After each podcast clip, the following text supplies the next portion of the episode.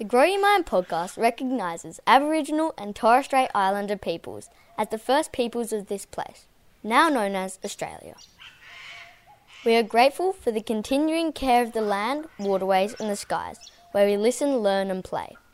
From here on Dharawal country, where I love to swim in the ocean and do parkour, and from wherever you are listening, we respect the elders of the past and present, and we share our friendship and kindness.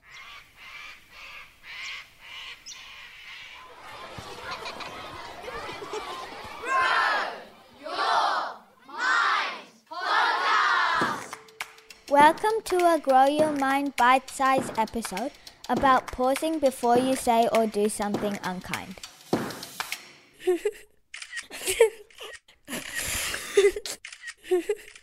What are you doing? I'm taking a photo of my belly button. Why? I'm texting it to Sarah Why? to remind her that her face looks like a belly button. That's terrible. Terribly funny, don't you mean? No, terribly terrible. Do you do that often? Yeah, most days. Sometimes it's an extreme close up of my nostrils, or even my butt crack. I'm sure she thinks it's hilarious. You know that's bullying, don't you? Bullying, schmullying, that word gets thrown around all the time. Do you know what the definition of bullying is? Forcing people to laugh at great jokes? No.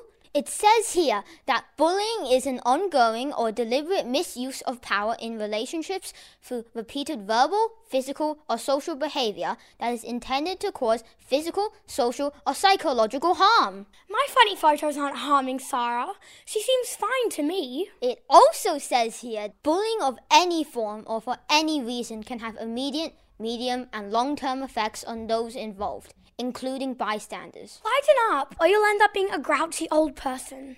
Speaking of our future selves, if you won't stop this behavior because it's mean, you should stop it as a gift for your future self. Huh? What do you mean, my future self?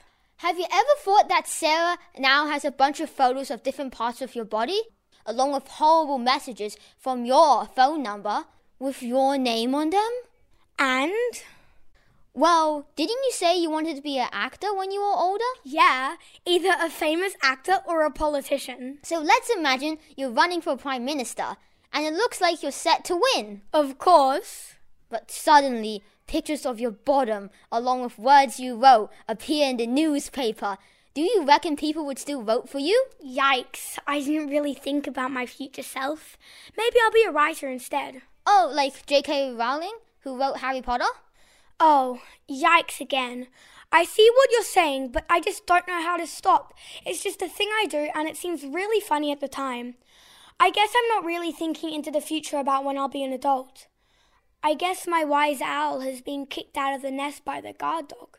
Yeah, I know it's tricky to imagine how sending offensive photos or texting mean messages relates to your adult self, but what about this? How would you feel receiving a text like that from someone else? So, how's your sensitive octopus, your insular cortex, feeling now? Honestly, I don't think I'd care. Okay, speaking of your future self again, how would you feel seeing your belly button or nostril or butt crack plastered all over social media? Oh, right. That doesn't feel very nice. I think it would feel pretty embarrassing or mortifying. I'd feel ashamed. Right, so perhaps think about that before you send anything. Just pause before you send stuff and ask yourself is it true? Is it necessary? Is it kind? And if the answer is no, don't send it. Thanks. Hey, it's your future self that will thank you.